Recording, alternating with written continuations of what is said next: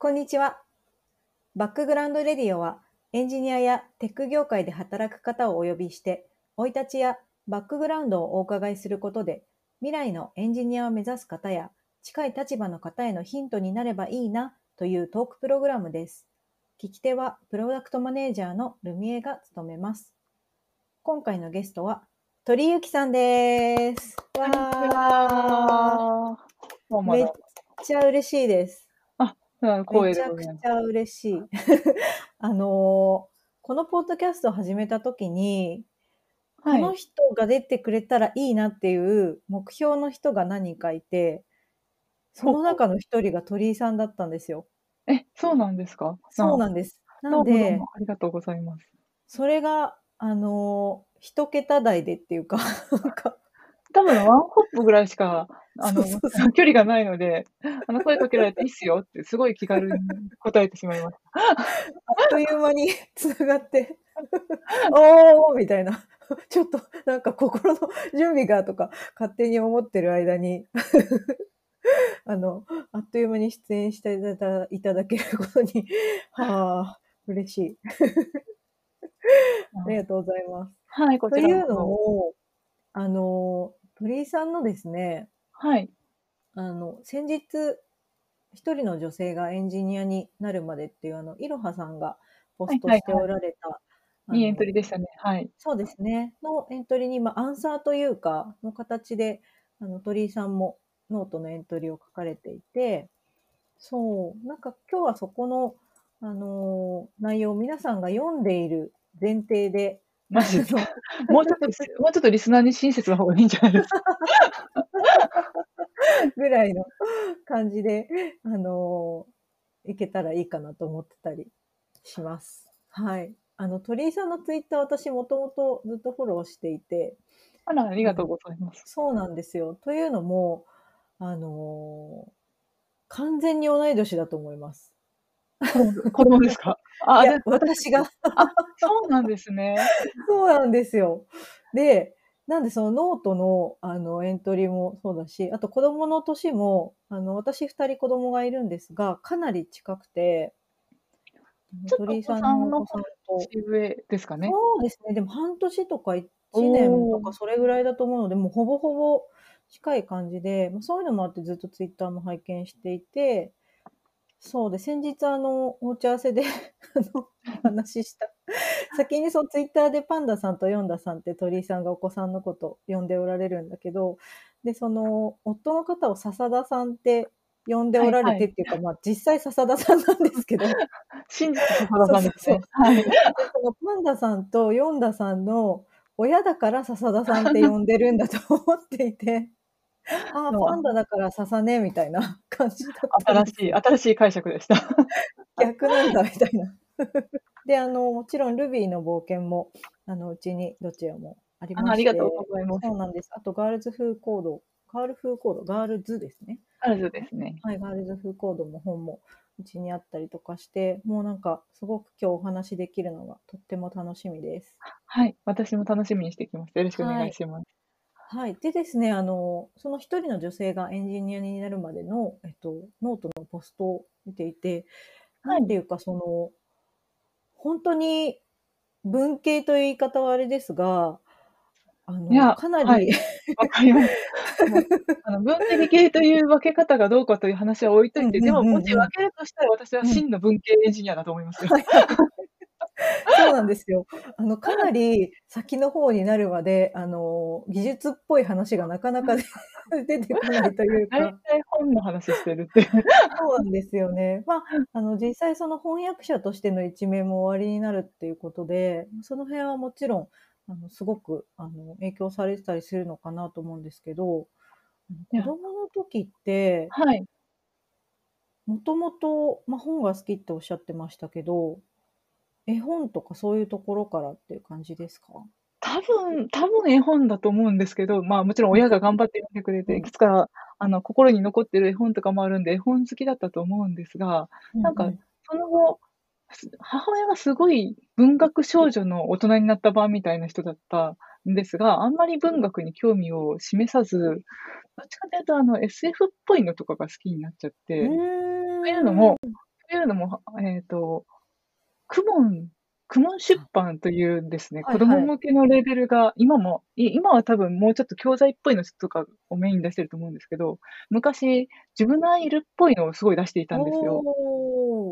小学校高学年向けぐらいのうんうん。感じで、あの、割と身近な、なあの、なんていうか、小学小学生が何か不思議な事件に巻き込まれてみたいなうんうんうん。のを最初に読まされてあ、読まされてというか、なぜかというと、まあ、あの、もう、じ実写名を出してしまうんですが、父親が公文教育出版会にお勤え？めあ、出版出版の方じゃないか、教育会？ん？公文へ教育研究会、え。あの、に、あの、お勤めしておりまして。うーん。あの、あれですよ、高校を辞めと。てからの転職先ですね、いわゆる。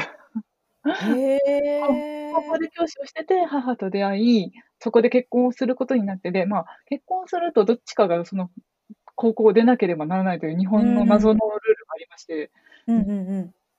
その学校のローカルルールなのか、一般常識なのかよくわかんないんですが、まあ、そういう感じなので、で、なんか、まあ、母は司書教諭という、なかなか飽きのない職なので、これを、こ。の職を手放したら次があるかどうかわからないってことで、うんうん。父親が、あの、教育系の一う般企業という名の公文に 公文にということですはい。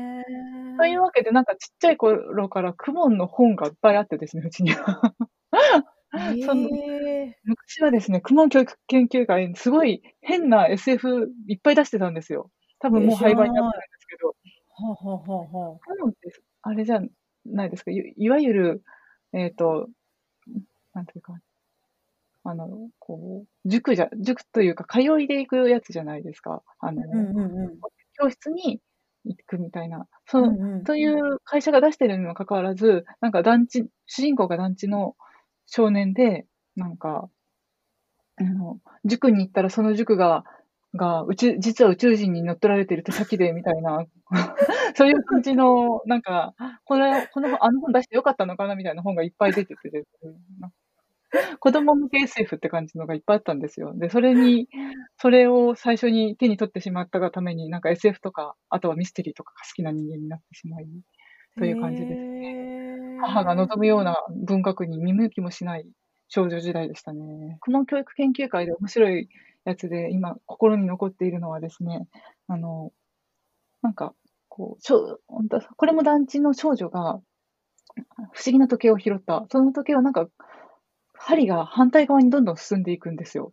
といん？う不思議な時計があって、これなんだろうと思って持ち帰ってると、と、えっと、隣にも男の子がいて、で、その男の子とだいすごいなんか家族ぐるみで親しくしていたんですが、その男の子と女の子の両親4人ですね。りょ両親4人が全員赤ちゃんにある日、若返っちゃって。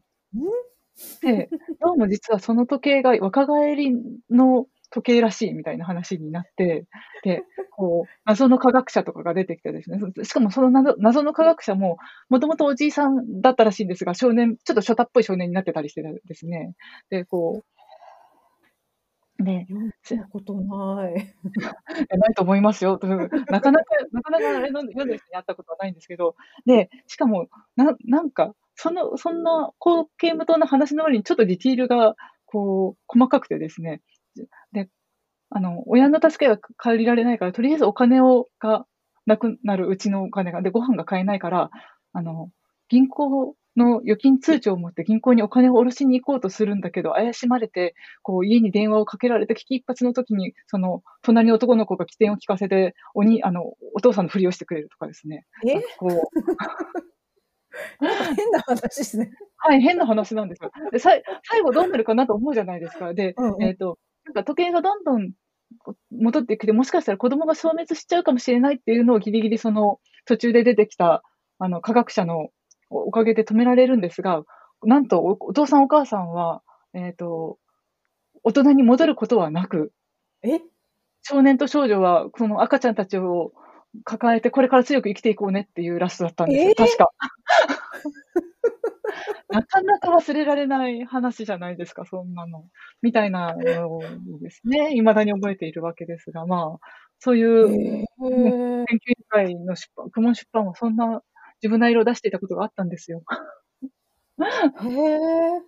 だから要はその、お父様は、いわゆるその公文の先生ではなく、教材を作ったりとか、そうですね。あとは、教教室、いろんな教室を運営され運営あの、なんだろう、教室をしているのはその土地のお母さうんうんんとか、はい。そういう人たちで、そういう人たちを例えば、あの、どうやって育てるかとか、どうやって回していくかとか、そういう側の人ですね。えー本社勤務じゃないですけど、なんかちょっとそういうような感じですかね。はい、だ多分そうだったんだろうなと思います。いやうちの子供もまさに公文行ってるんで、そうなんですね。教材の患者はなんとなくわかるんですけど、そんな小説とか出てたんだと思って、はいいや、知らなかったです。あなたの知らない意外な雲みたいな話はいくらでもできますよ。私でも多分これ、それポッドキャストの趣旨ではないと思うんですよ。雲雲はですね、へ実はーブラジルとかにめちゃくちゃ進出してるとかですね。え、知らない。雲あれだ。あれなんですよ。あの、土地が広すぎて学校になかなか通えない、あの、通うのが大変な地域みたいなところの海外展開がすごいんですよ、実は。えー、知らない。もうあなたの知らない意外な雲でしょう。へえ。え、で、お母様はいわゆる、えっ、と、図書館師匠でなくて、その学校の、そうですねえー図書室師匠。せそうそうそうそう。で、一応先生の資格を持ってるんで、あの、師匠って呼ぶと私は怒られてて、師匠教諭って呼びなさいって母親から言われるっていう。だから毎回、あ 師匠教諭って書くことにしてます。先生でもあるよということです そうね。多じゃあ分、英語の先生かなんかの資格を持ってるんじゃうないかな。それはもうなんか本が好きになる、あのもう環境はめっちゃ整えられてますね。まあ、これで本好きにならなかった、おね、兄もびっくりみたいな感じなんですけど、あ兄兄は、兄はなんかそんなに本を好きというわけでもなく、漫画は読むけど、みたいな感じで、で、いつの間にか空手をして、空手でなんか大学の首相をつ、空手部の首相を務めるみたいな人になってて、なぜ、なぜって家族全員が思っています。体育会系な 感じですねそうなん、急に。し環境だけじゃないんだな、みたいな感じがしますよね。いやー、でも小学校の時も、あの、図書室ってあったと思うんですけど、ありましたね。はい。結構そこは入り浸ってた感じですか？いや、うち、あの、本買えるので、行かない。え、ていうえ、え？あ、本はは、うん。目だったら買ってもらえるんですよ。だからあんまり行かない。借りるものではなく、うちに貯めるものみたいな、そういうタイプの人で。そっか。だから、なんか欲しかったら、結構そこはためらいなく買ってもらえるお家だったっていう皆。さんに行こうっていう話、感じの。家ですね、そうなんですね。あと漫画も、あ、ま、多分家族全員漫画が好きで、あの。突然、あの、ガラスの仮面ブームが家族全員に来て、みんなでお金を出し合ってガラスの仮面を買ったりしてました、全巻。みんなでっていうのがいいですね。そうなんです。ゆゆゆきは、ゆきはちっちゃくてお小遣いが少ないから500円でいいよとかそういう。へえ、あんまり聞いたことないかもしれない。へえ。いや、なんか親が漫画を禁止せず、親も漫画を読むっていうことですよね。そうですね。ある日、母親が全10巻バラスガラスの、あ、違うや、えっと、あれです。全10巻のベルサイユのバラを抱えて帰ってきたりして、なんか突然、ベルサイユのバラブームが来たり、いろいろありましたね。えじゃあ、お母さんとか一緒に漫画のお話できるっていうことですか？そうですね。でも基本母は文学少女なので、文学少女っぽい感想がめんどくさいみたいなところはあって。まあ、あの、趣味がいろいろ違うっていう。その感想超面白いんだけど。はいはいみたいな感じ。ああね。でも小学校の時の私、あの、赤川次郎っていうところで、もう私もめっちゃ読んでたんで、悶絶しました。ねえ、読み読んでましたよね。赤川次郎が本当に少女向けのコバルトのレーベルから結構大人も、大人っぽいうん幅広い、ものすごい多作な人なので、はい。なんだっけな、三毛猫ホームズとか、そうですね。池猫ホームズの代表作ですよね。めっちゃ読んでた記憶ありますね、なんか。私、赤川次郎の中では、あの、精神病院にいて自分たちが、えっと、シャーロック・ホームズとか、それぞれ歴史上の一員だと思っている人たちが、が、まずその精神病院の病棟にいて、そこになんかおじお嬢様で家にお金がすごいあったんだけど、親戚の陰謀で、あの、その財産を狙われて、その病棟に入れられた、あの、主人公の女の子を助けて、いろんな事件を解決してくれるっていうシリシリーズかな、一冊がすんごい好きだったんですよね。華麗なる探偵たちかな？多分それですね。へえ、読んだかな？どうだったかな？へえ。こういうのもじゃあ、お母さんに欲しいって言うと？買ってくれてましたね。へえ。あと中学校ぐらいからになると、あの、うんうちも母親が働いてたんで、もう、あの、お昼はほぼほぼ500円玉みたいな感じが多かったんですけど、うんうんあまあ、うんお弁当作ってくれてることこともあったんですが、自分で買うときもあって、その500円玉でですね、100円でお腹のたまるパンを買って、残りの400円で文庫本を買うみたいな、そういう感じで。いやー、わかる。う んまあだから、お小遣いとは言われてないけど、あの、まあ実質お小遣いになってるっていう。これこれはお小遣いでいいんだろうみたいな。いや、そうですよね。お昼代ってそうなりますよね。なんか、あの自分の好、きなものを買うための金でしたね。ライススティック的な安い、そ うそう。なんかこう、ふわふわしてお腹にたまる、あの、表面が甘いパンみたいなのを買って。スイートブールみたいな巨大な。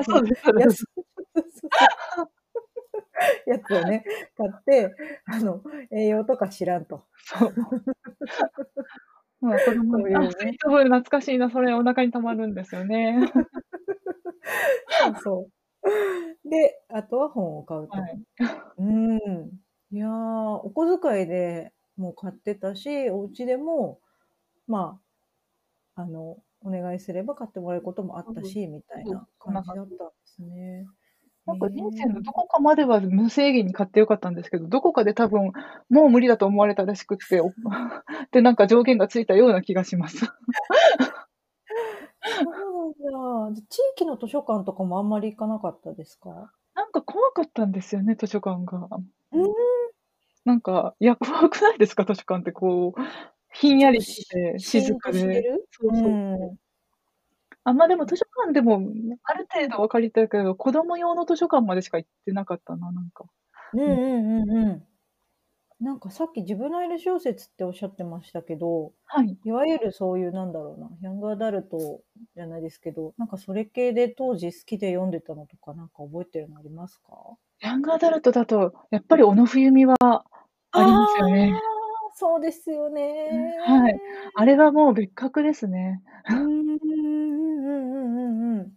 でも、私、だから小学校の高学年ぐらいから大学生ぐらいまでずーっとじゅあの、ヤングアダルトを読んでいるので、なんか、うん。こう、こうなんかいろんな時代の思い出がある。いやー、中二国旗とか、え、その時出てたかな？うん。その当時からもあったかな？中二国旗よりも前にですね、あの、うん。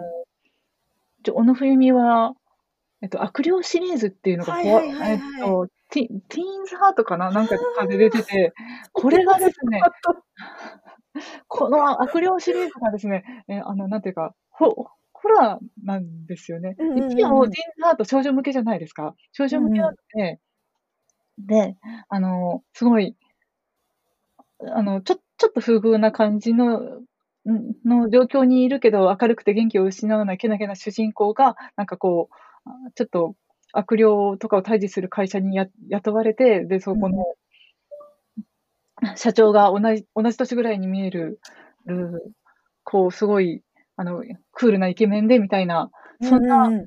そんな、こう、パターンっぽい話で始まるにもかかわらず、あの、回を追うごとに、小野冬美めちゃくちゃ文章が上手いから、ホラーがめちゃくちゃ怖くなってくるちょっとうん読むのに、これ、本当に、本当にこれやばいんじゃないのみたいな感じの、すごい怖さが、もう、だんだん見頃になってくるし、もう大変、大変なシリーズなんですけど、これが面白くてですね。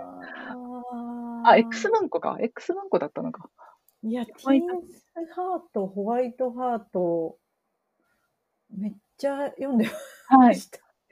ホワイトハートは、あとなんだっけ、一個も、一個、あタイトルとかを完全に忘れたんですが、がが、えっと、はい。二重人格ねで、主人公がもちろん女の子なんですけど、探偵もので、えうん。っと、なんか、二重人格でもう一人の人格が少年の探偵っていうのが、あ。皆川由佳懐かしい。皆川由佳皆川由佳はね、ティーパーティーシリーズがね、またね。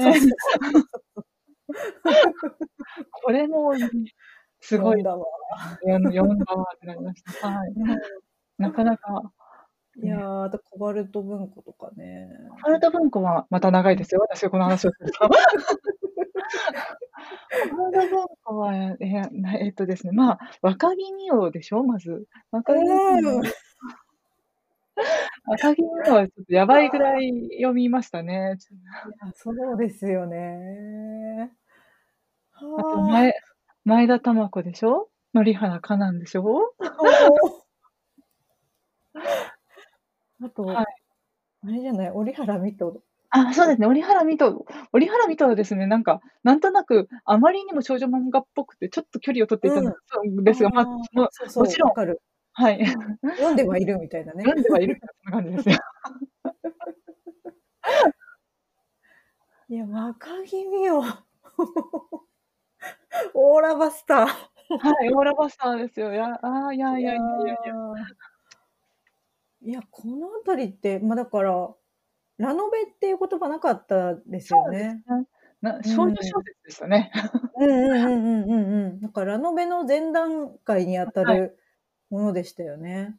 もちろんラノベもちゃんとちゃんとちゃんと読んだんですが、まあ、でもね、わあの、すごい、いわゆる中学校ぐらいの時はこういう感じでしたね。いや、そうです。スニーカー文庫とか行きました？スニーカー、あの、私あれなんですよ。スニーカー文庫って基本的にゲームっぽい世界観が多いじゃないですか。はいはい、ファンタジーとかゲね。うん、ゲームん、つまり、あの、なんというか、いわゆる、あれです、ファンファイナルファンタジーとドラクエをうん。分からないから、その世界観がよく分かんないんですよ。うーん。ふんふんふんふん。ロードスト戦記とかが全然分えかんなくって、へえ。そうなんろですね。すごい、あの、友達とかもちろんそういうの好きな子がいるので貸してもらったんだけど、なぜ突ん。然こんな、あの、せなんだろうエルフとかがみんな分かってんのかみたいな 感じでよで、いまいち乗り切れずという感じなんだったんですが、あ、でもあれが好きだったのはなんだっけ、えっと、カイルロット、え、じゃなくて、えっと待って待って。確実に知ってる言葉が今なんか 卵王子カイルロットの句なんだ。うあの、富士見ファンタジアですよね。富士見ファンタジア。はいは。はいいはいはい。は読んでました。あの、最近ああ。佐伯忍は好きだったんですよね。そうそう。なるほどね。ってことは、ゲームはあんまりやってなかったってことですか？というか大学生になるまでややったことなかったですね。親元を離うん。れて、で、かつ、私最初、あの、兄と同居してたんですが、は兄い。兄がまあ就職して、じゃあ別居になるねっていうところで、しかし、あの、すべての家具が2人暮らしか3人暮らしぐらいの規模なんですよ。なんかちゃんとダイニングテーブルがあって、家族用の、あの、冷蔵庫があってみたいな感じだったので、あ、というのもその話をすると長いんですが、もともと東京に父親が単身赴任してて、そこにうんうん。兄が来たので、兄と父親でまず2人暮らしをしたわけですよ。設備が超充うん。実してるんですよ。で、うんうん父うん。親が福岡に帰ることになって、入れ口入れか入れ替わりに私がその家に入って、だからなんかなんかすごい豊富な家具のあるにる暮らししかしたことがなかったので、この家具のまま一人暮らしが移れないって話になって、その頃、えっと、なんか、同じく福岡から東京に、うん、出てきてた、あの、中学校、高校が同じ友達みたいなのと同居を始めて、みたいなう感じ。で。その同居を始めたあたりでようやく友達がゲーマーなのでゲームをするという話になって、初めてゲームをしてもなんか転がり落ちるようにめちゃくちゃゲームをしていました、当時。ということは、えっと、子供の時はもうファミコンとか、スーファミとか、ゲームボーイとかは一切家にはなかった？はい、それはもう禁止でしたね。なんかなんか親が嫌いだったらしくて、なんかあへの、え。兄が一度だけファミコンを買ってもらったらしいんですけど、それで、あの、視力が悪くなって、で、なんか、まあね。まあ、あの、それで、それを口実に一切禁止になって、でも子うん。供の子供にそういうことをするとですね、あの、反動が来るんですよ。うんうん。大学時代、相当、相当やってました。はい。あの、ゲームをしてくれた友達ね。とは、あの、契約を結んでて、あの、じ何かゲームを始め一人がゲームをは新しいゲームを着手したら、その時は完全にサポートするっていう契約になってて、ご飯とか、あの、ずっとゲームやっててもいつの間にか出てくるんですよ。そういうサポート？はい、そういうサポート。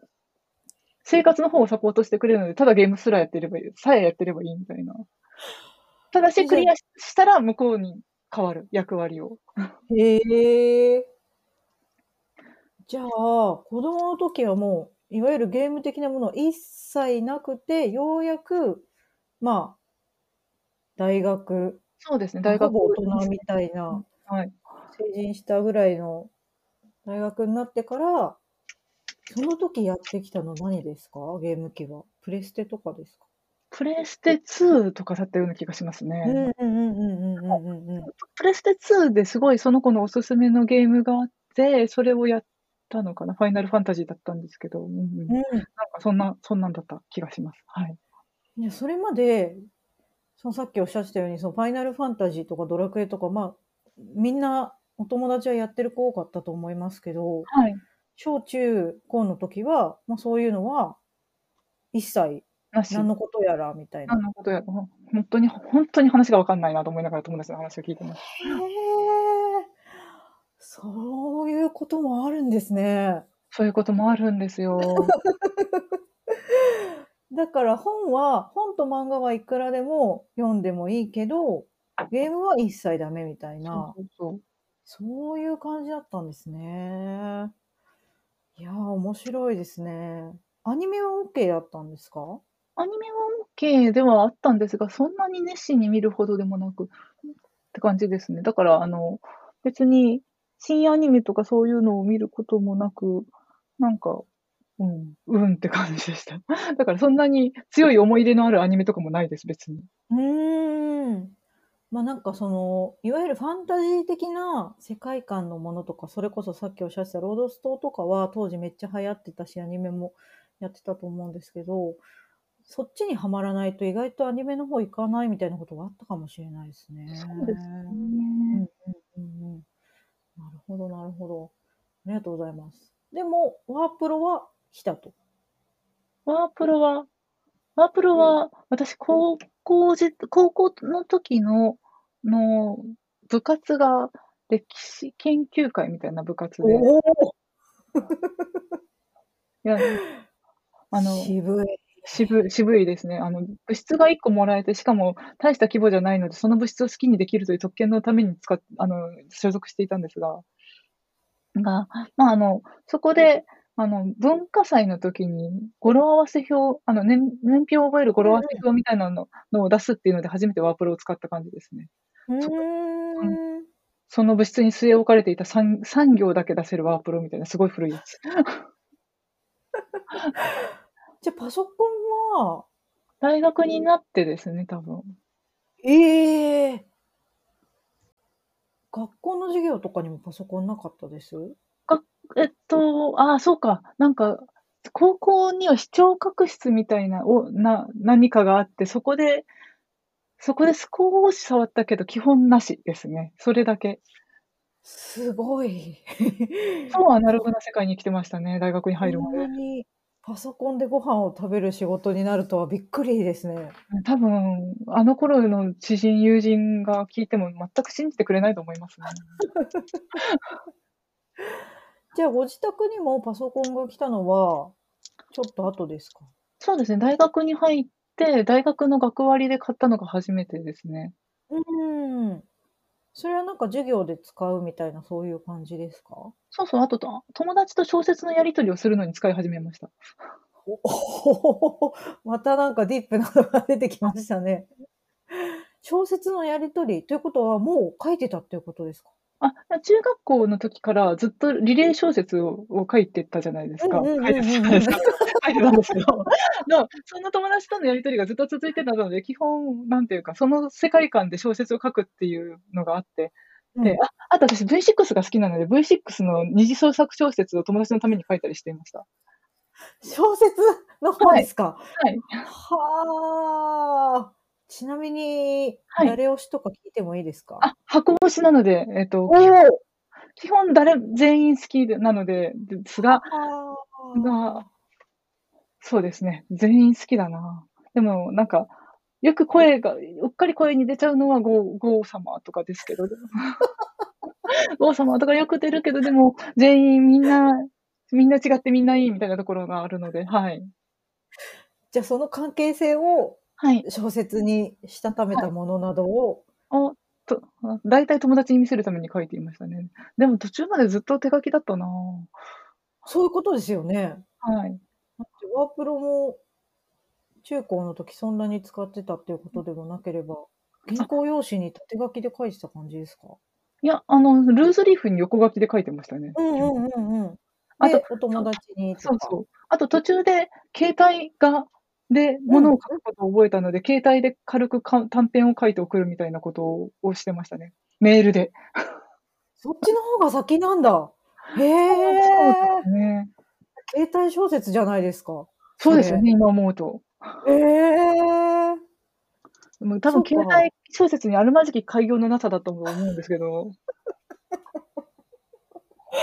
え、じゃあ、その通信機器で言うと、最初に買ってもらったのはガラケーですか？ガラケーですね、多分。ガラケーを、ただ、まあ、ガラケーでもなんていうか、インターネットで何かを発信するみたいなことは、というか、そもそも、そもそも i モードでインターネットをするということがよくわからず、ずっとメールぐらいしか使ってなかったので、うん。基本小説はメールでやり取りしてましたね。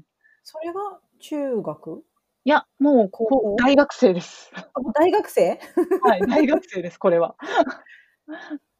あ、じゃあ、初めて携帯持ったの大学入った時とかですか？そうです、そうです。ぜあの、周りはですね、ポケベルとかいろいろ段階を踏んで持ってたんですけど、それも一切うんうんなかったので、めっちゃ、あの、なんかこういう デジタルなものに厳しい。へそう、デジタルなものに厳しい家だったんですよ。今思うとね え。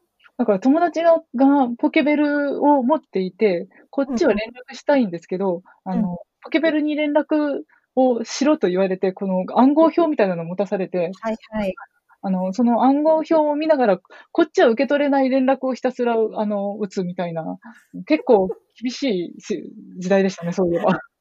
発信だけするっていうことですよね。はい、発信だけ、あの、なんだっけ。入電とか公衆電話とかから。今の非公衆電話でポポポポポってやってました。いや、わかる。いや、超わかる。あの、あれですよね。50音のこう、あ行から、あの、1、2、3が振られている、そう母音と子音で一つの言葉になるやつですね。いやー、そうか。で、ようやく大学でじゃあ携帯を持ち、友達にはまあでもメールとかはするけど、でもそれも、しないみたいな、そんなす。しかもそのメールもあれですよね。いわゆる絵文字を使った楽しいメールとかでは何？ないですよね。が っつりした長文の小小説を。すごい書いて、あの、上限に引っかかったりしたしてましたね、そういえばね。だでもなんかどんどん上限が上がっていくんで嬉しかったんですよ。最初にくれる文字数が、ね、短かったのが。あんなに文字文字数使ってるメールユーザーいなかったと思いますね。はい。確かに前中後編みたいな感じになるってことですよね。そうですその1とか。なるほどなぁ。いやー、でもそう思うと大学に入ってからパソコンもつ来たし、えー携帯も使うようになったし、そうですねゲーム機も友達と一緒に遊ぶようにな文ったし。明開化ですよね。でですね。それまでは本当にそういうデジタルなものが、ねない周りに一切なかったですね、そういえば。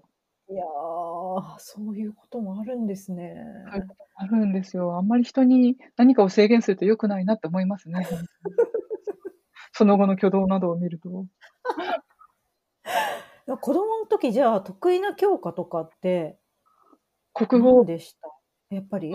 国国語原、原告古典社会、あの歴史ですね。歴史倫理みたいな、そんな感じでした。完全な文系ですよ。圧倒的な文系ですね。いやー、ちなみに英語はいつはい。頃から好きだったんですか？好きというか、あの、ノートにも軽く書いたんですけど、あの、なんというか、やっぱり、し高校に2年生、3年生とかになると受験のプレッシャーが多少あるじゃないですか。うんうんうんで、うん。こう、べんあんまり小説読んでると良くないんではないかみたいな、こう、こう空気を勝手に感じるじゃないですか。でもなんか読みたいテキストを読みたいんですよ。で、うんそこ。にですね、あの、長文の英語があると読めるわけじゃないですか。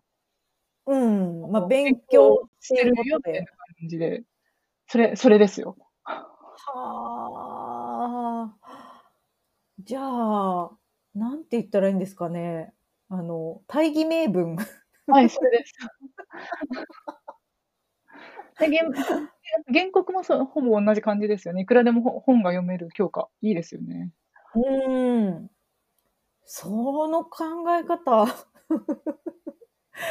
じゃあなんか子供の、例えば小学校の頃から英語を習ってたとかっていうことではない？ないですね。あ、多分公文の速読をやったぐらい。あの、それも受験期の高校2年生とか3年生とかぐらいで。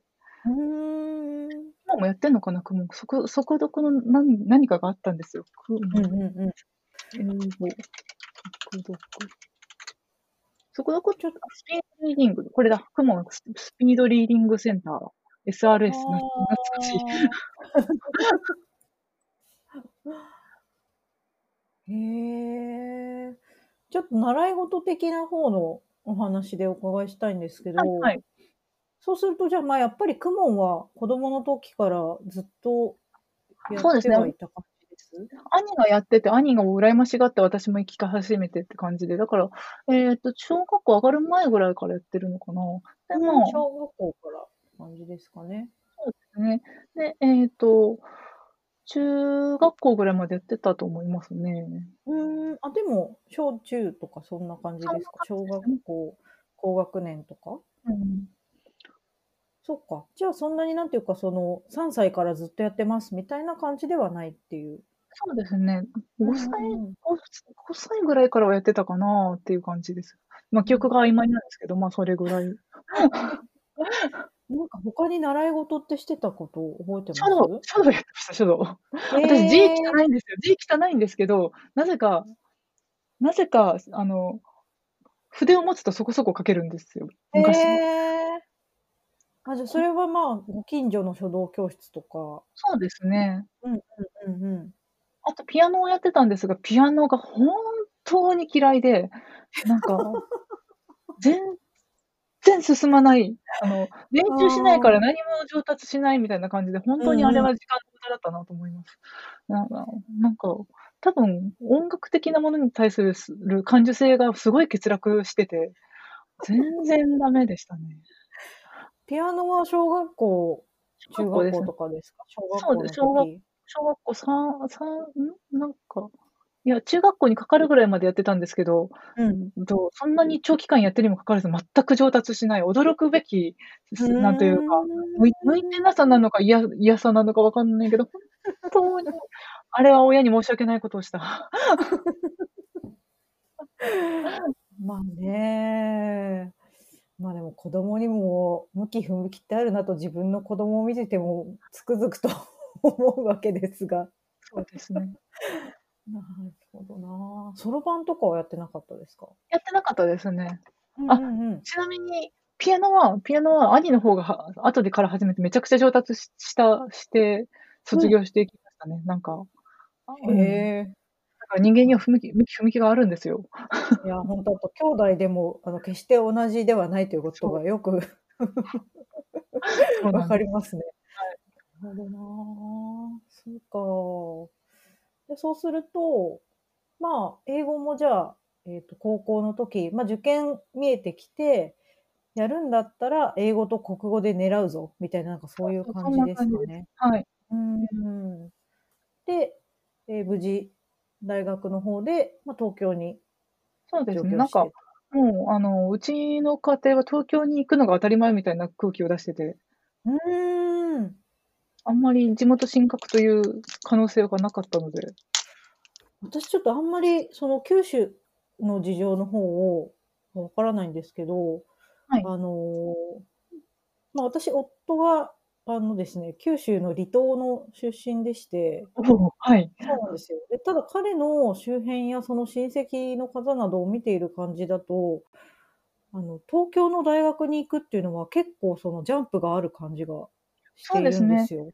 私の中学校、高校、あの、私立なので、まあ、そこそこ経済的余裕のあるる、あの、女の子たちの中でも、やっぱり、え、あの、そして、す私より全然成績がいいような子でも、それこそちゃんと数学もできるタイプの国立が狙える子でも、もう、あの、東京にはちょっと女の子は出せない。あの、うんうん。心配心配なのもあるし、一人暮らしはさせられないから、きゅう京大に行ってくれみたいな、そういう。そういう進路が多かったですね。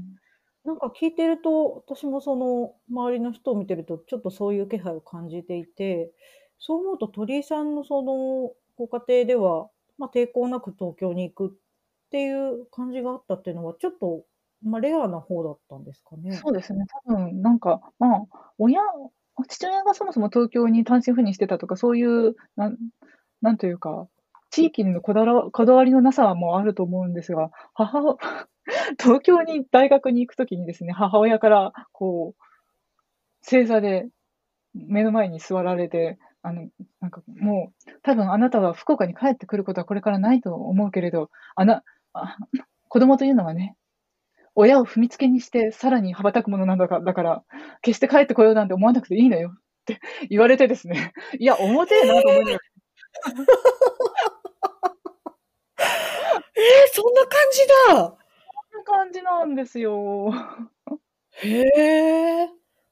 じゃあ、やっぱその、まあね、ご両親ともに教育者で、ま、なおかつそのお父さんも東京にも、ね、お仕事で行っていたから、かなり多分先進的というとあれですけど、東京の方に行くことは、比較的抵抗のない方の家庭だったけども、それでもお母さんとしては正座をして話すぐらいの 気構えが必要だったっていう。そうね。あれはちょっとびっくりしましたけどね。はあ、改まってね。ああ、改まられたなって思ってます。へえ。鳥居さんはでも大学に行ってから、いわゆるはい。その、ま、言うてもこう、当時の東京って、ま、誘惑がいっぱいある。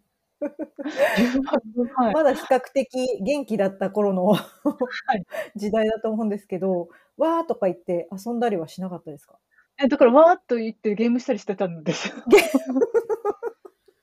まあまあまあまあ、それはそう、それはそうね。ああ、嬉しいと思ってゲームしたりしてたんですよ。親そっから。されて、はい。基本インドアなんですよね、だから多分。うあのわ。じゃ、こう夜の街に繰り出す非行に走るなどは 夜夜夜の街、飲み会ぐらいにはそりゃ、まあ、行きましたが、うん。夜の街に繰り出したところで遊び方が分かるわけでもなし、その辺はね、地方の悲しさですよね。ま、でもやっぱ、ま、それ失礼な気もしますけどね、なんか地方から来た子でもめこそが、なんか反動でめっちゃ遊んでた子もいた気も なしますが。もともと兄と暮らうん。してて、さらに中学うん。校からの友達と暮らして、で、そまあまあ。のふたり2人暮らしだったのが、もう1人中学校からの友達がが、は入って3人暮らしとかじゃないですか。なんていうか、毎日修学旅行してるようなもので、別にう外に繰り出す必要。はなかったんですよね。そっかそっか。確かに、そうかも、友達もいるし、お兄ちゃんもいるし、結構なんか家の中楽しいっていう。家の中が家の中超楽しかったんですよ。うーん、そうなんですね。ま、でも実は、あの、途中で専攻を変えられてるってあ、いう。そうそう、そうなんです。もう、そもそも成蹊に行ったのも、なんか兄が先にそのだ学部に行ってて、なんか、あの、大学大学って何すんの？みたいな話をしたら、もう、うん、あの、何かよくわかんない人間はうちの学部いいよって言われて、じゃあそこ行くかみたいな感じで、あんまり将来のことを考えずに行ったんですけど、この政治と経済、今今でこそ政治になんとなく物申すみたいな雰囲気を出していますが、ま全く政治に興味がなくて、う 経済、言ん。わんや経済みたいな。文学のこ文学のことだけ考えていたいんですけどみたいな人間になっていたので、うんあの。なんていうか、こりゃ、このままじゃ、このまま4年間この学部学校に入れられないのではみたいな気持ちになって、でも、まあ、私立の大学に入っていたので、もう一回私立受験させてとはさすがに言えなくてですね。ん、うんうんうん。でも公立で、あの、文系だけで入れる二次試験だったらそれができるよみたいなのは大学にに再チャレンジして、そこに入ったというわけでございますよ。いやー、ま、正直今までの越し方をお伺いしてて、文学部以外のところに進学したことがびっくりっていうぐらいね、そうですよそうですよね。私も何考えてたんだろうなとか、何も考えてなかったんだろうな、当時はと思いますね。ま、今だからこそっていう感じですよね、こういうのって。当時の18歳とかのね、子がいや、ま、18そういうの歳にも多分ちゃんと考えてた子はいると思うんですけどね。私はダメダメな子だったな。いや、俯瞰して見られないですよ。好きとか嫌いとか得意とか不得意とかわかんないですよね。ましてやその将来のことを踏まえてとか、全然わかんないと思います。なるほど。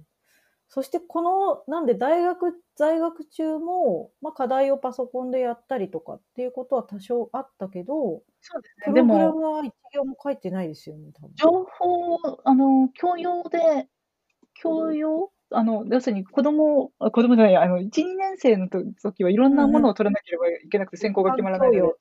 はい、そうそう、一はい般教養一般教養ってやつで情報も取らなきゃいけなかったんですが、これがまたでき何を言ってるのか全くわからなくて、何しろインターネットインターネット使ったことないのにインターネットの仕組みを知られるんだから、それはわかんないですよ。へえ。だからきりでしたね、それの単位とか本当に。へえ。すごいですね。で、就活でじゃあようやくそうそう。うん就活も遅い就活ですが、なんなんか、就活っていうか、就活でインターネットっていうか、就就職したら技術部だったみたいな感じなうので、んうん。そういうパターンもあるんですね。あるんですよ。人間どうどういうパターンで来るか、人生がどうなるかわかんないんで、あんまり自分の来歴とか考えなくていいですよ。いや、あの、鳥居さんがツイートされてたと思うんですけど、あの、戦後のどさくさでみたいな感じで、ドットコムバブルのどさくさでみたいなの、めっちゃわかると思って。いや、ちょうど、だからその2000、あ、違うわ、え ?2000 年なってるよね。2000 2002、3年ぐらいって、まあ、インターネット企業みたいなところ、まあわかりやすく言うとライブドアさんとかが、まあ話題になったりとか、まあどんどん新しいウェブサービスとかが出て、なんか猫も杓子も IT みたいな。人が足りてなかったんですよね、基本的に。うんうんうん。なんで、なおかつ、その、就職活動市場としてはめっちゃ氷河期 だったので、比較的その、滑り込みやすいところとしては、自然 IT にならざるをみたいな空気もあり なんかね、ましたよね。ありました、ありました。はあ。で、入って、もともとしかも営業で 入った、入ろうと思った。そう営業職を募集してたんで、営業とかできんじゃないかなみたいな。いや、今思うと営業職を舐めていましたね。接客と営業は違う。いや、まあ、本当わかんないですよね。でもはい学生の時。でも、そこでだからその技術職になったことからがもう、大転換ですよね。そうですね。なうん。ねな。で、まあ SQL とか、まあデーそうそうそうタベースちょっと触り始めて、みたいな感じで。うんうんうんうんうんうんうん。あとね、アフィリエイトシステムっていうのがまた当時、ぐんぐんに来てましたからね。そう、そうなんですよね。うん仕事は多分めちゃめちゃあったし、うんマイオに入ってから別の会社のアフィリエイトシステムをいを手伝う仕事が来たことがあって、もう夏懐かしさに打ち震えてましたね。ここのポイントとか、リダイレクトとか超わかるって思って。いやー、すごいですね。で、そこからも一気に技術職の方に行ったっていう感じですかね？そうですね。最初はだから、ちょっと外注マネジメントみたいなところから入って、うんうん。だんだんなんかいろいろ教えられながら、やってるうちに技術職みたいな感じですね。うーん。いやー。でもこの、私その英語が、実はその比較的、まあ高校生ぐらいの時から頑張り出したっていうそうですね。うんだからあれなんですよ、あの、まあ、あの、文学の翻訳とかではなくて、技術書基本技術書のとか、あれですね、あの、なんだっけ、こう、啓蒙書絵本絵本とか小中学生とかだから、英語そのものがすごく難解ではないやつが多いといううんうんいうかうんうん技術書の英語って読めばわかるんですよ。うんうんうんうん。うんうん。だから、あの、すごい凝った文学的な背景とかがないので、そういう背景をむしろななくすなくした上での文章の方が多いので、あの、どちらかというと必要なのはプログラミングの知識と日本語の知識なんですよ。うーん。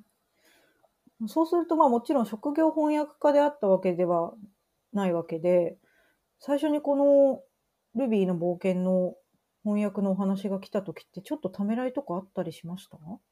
ありましたね。やっぱりルビーの冒険ってたあの、すごい、たあの、その当時画期的な書籍で、うんうん。あの、なんというか、に、こう、それ、その本が出ることで、あの、コンピューターサイエンスに子供たちを入れる、なんか、プログラマーとか IT 系の道を切り開くような本だったんですよね。うんうんだから、これ、日本でこかしたら私の責任じゃないと思って。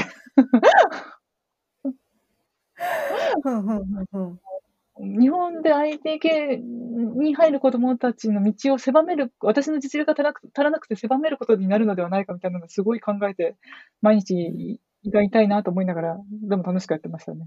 うーん。英語のその、なんて言うんでしょう、英語力というか、そういったところは、なんかずっと社会人になってから独学とかされてたんですか？えっと、まず、まあ、あの、最初の、そもそも私、本屋にバイトしてた時に洋書部洋書部だったので、ある程度英語が必要で、で、っていうのから、あの、インドの会社とのの外注管理みたいなのやってたじゃないですか。あれも英語のやり取りで、はははははまあ、でも、あとは単に、TOEIC の点数を上げてみようとか、なんか、なん特に、特にすごい頑張ったというわけではないですね。ないですい。やー、まあ、独学といえば独学に近いです完ね。全にそうですね。独学ですね。だからはあれなんですよ。喋れないんですよ。私別に英語。あ。逆に？え、翻訳書をこんなに出しているのに。翻訳はだ読む読みか読むと読んで日本語に訳すっていうのと喋るのは全然別の技能なんですよ。だから、だから、そんなしゃべ全然喋れない。それめっちゃおもろいですね。なんか。まあ、でもリンダさんとかとはお話しされる。あの、ギリリンダが優しいからなんとかなってるみたいな感じです。なんかわかんないですけど、今勝手にちょっと元気をもらった気がします。なんか勇気を。頑張ろう。いやー、でもその時、ルビーの冒険の翻訳が、えっ、と、お仕事として打診があった時って、お子さんはちなみにまだいらっしゃらなかったです？えーとですね、なと最初はいなかったですねで。すよね。うんうん。2冊目の時にちょうどお腹の中に1人目がいたのかな？うんうんうんうん。なんかその、子供が生まれてみて、改めてその自分の訳した本というか、まあ、ルビーの冒険とか見てみて、読ませてみたりとかは？読ませてみたいというか、あの、あれなんですよ。うち、普通に本棚に刺してあるじゃないですか。そしたら子供が勝手に持ってくるので、読まざるを得ないみたいななところ、えーすごい、すごい疲れてて、あの、なんだろう。コミュニケーションが今きついから、5本、5本だったら読んであげるよみたいな時に、行った時に持ってこられた本がルビーの冒険だった時の辛さと言ったらないですよ。ちょっとこれ読んでるとお母さんいろんなこと考えちゃうんだけどって思いながら、それ意識せず持ってきてるっていうことですよね。そうですね。多分親が翻訳したとか、一応あの、夫がなんか、なんだかんだ言ってはいると思うんですけど、多分よくわかってない。うーん。いやー、それちょっと いや、読むのはいい。読むのはいいんだが、今、今かなーみたいな。なんかなんか他にないのかなと思う。読むたびに、この文章はの手をにはこっちが良かったんだろうかとか、いろいろ考えてしまっていけない。なんか、え、何これ構成みたいな。いやー、複雑な気持ちですね。ありがとうございます。いや、でも本当に、活字中毒という言い方は あれですが、実に本になんかこう、どっぷりと浸った子供時代っていうそう感じですすでね。ね。未だにはい、未だに戻れるものなら、あの子供時代の母親が学校から帰って母親が帰ってくるまでのに、だんだん外が暮れてって、だんだん暗くなるって手元が暗くもう読みにくくなるんだけど、本読んでる状態みたいな、あの状態にうんうん。戻りたい気持ちはすごいありますね。わかります。ありがとうございます。おすすめのエンタメがあったらぜひはい。お伺いしたいんですが。いろいろ考えたんですが、ま、大体私エンタメについてはツイッターでおすすめは何もかも言ってるんですが、えっと、その中ででもですね、戦争は女の顔をしていない漫画家が、これこれは皆さんに読んで欲しいという気持ちでうん。で、お勧めします。うん、うん、うん、うん。これはですね、あの、実際に、えっとん、ノーベル文学賞だっけな、を受賞しノンベルノーベルじゃなかったかも、ごめんなさい。それはちょっと今あれなんですけど、いや、合あの、スベトラーナ・ア賞。レクシエービチっていう、あの、方方が、えっと、で戦場に行った女性たちの話をきいろんいろんな話を実際にの女性たちの話を聞き書きにした本が一冊ありまして、それの漫画家なんですよね。だからうん。現代その、それ今出てる岩波現代文庫の方ですね。あ、はいはい。あ、よそうですね、岩波のやつ。それそれ。それをも元ネタとか定本にして、それのそれぞれのエピソードを漫画に書き落としてるんですけど、で、その元の本もすごいすごいいいんですよ。すごいいいんですけれど、あの、やっぱり漫画にした時の伝わりの良さうんうん。というか、こう、生々しさみたいなのがすごくて、全然、こう、新しい表現に、この元の本もすごいんだけど、この漫画に書き起こす甲斐のある、すごい、真に迫った表現になってるので、うん。漫画として面白いです。いや、これ私も、今2巻ぐらい出てるんでしたそうです。2かね。巻までです、今は。2巻まだ読んでないんですが、1巻の方は読んでいまして。いやー、すごいですよね。これはほんとに。結構打ちのめされる。そうですね。なんか人間のふ戦争に対する複雑さみたいなのがすごいわかうん。るので、いいですよ。うんうんうんうん。すごい単純な歴史観ではないところが、そうですね。いやー、なんかこう、善悪みたいなところの、なんていうんですか、完全懲悪じゃないリアルさというか。そうですね。もう正しいものとか、よい良いものとかの話は一切しないで、ただただ戦場でどうだったかみたいなこと。を書こうとしてるすごいなっていう。うん。あと、やっぱり聞き書きをしているので、そのその人たちが年を取ってその戦争をどう思いたがっていたかみたいなところまで踏み込んでるところもあって。そうですね。はい。いいね。うん。ありがとうございます。2巻も読もう。ぜひ。はい。他なんかありますでしょうか？あ、これだけしか考えてなかった。そう、他どんなのがいいんですかね？なんだろう、ちなみになんか映像アニメはあんま見ないっておっしゃってましたけどはい。最近はドラマとかそういうの見ます？私、え実は映像とか音声に対してすごいあんまり、なんというか、あの、集中力が続かない人間えで。え、映画とかもですか？映画は大丈夫です。映画は父親の影響で、あ、これも父親の影響だな。なんか、あの、父親が帰ってくると映画に行くっていうルーティンがあって、すごい見てたので大丈夫なんですけど、だから。他に気が散るとダメなんでしょうね、きっと。ふーん。映画はちなみに子供の時はどんなのありました？ハリウッドです。めちゃくちゃハリウッド。あとあとあれです、ジャッキー・チェン。おお。ジャッキー・チェンはすごい父親が好きなのもあって、ぜんほとんその当時のはほとんど見てるんじゃないかな。だからへえ。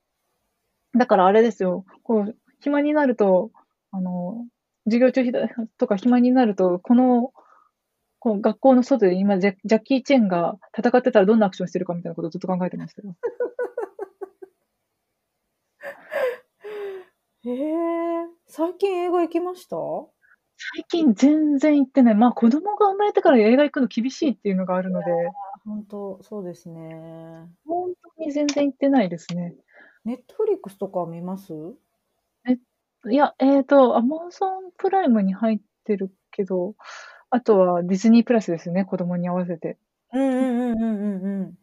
だから、最近見たのはモアナです。私はモアナおお。をずっと見たいと思ってて、モアナをディズニープラスで見たのがさいぐさいおお。最近映画を見たっていう体験ですね。ちょうすごくおお。良かすごく良かったですね。良かったですね。劇場版の方ですよね？さはい、劇場そうです。版ドラマシリーズの方じゃなくて。いや、モアナはいいですえ、ね。あの、海の海に旅立つ時のヨルベナさんみたいな感じが最高ですね。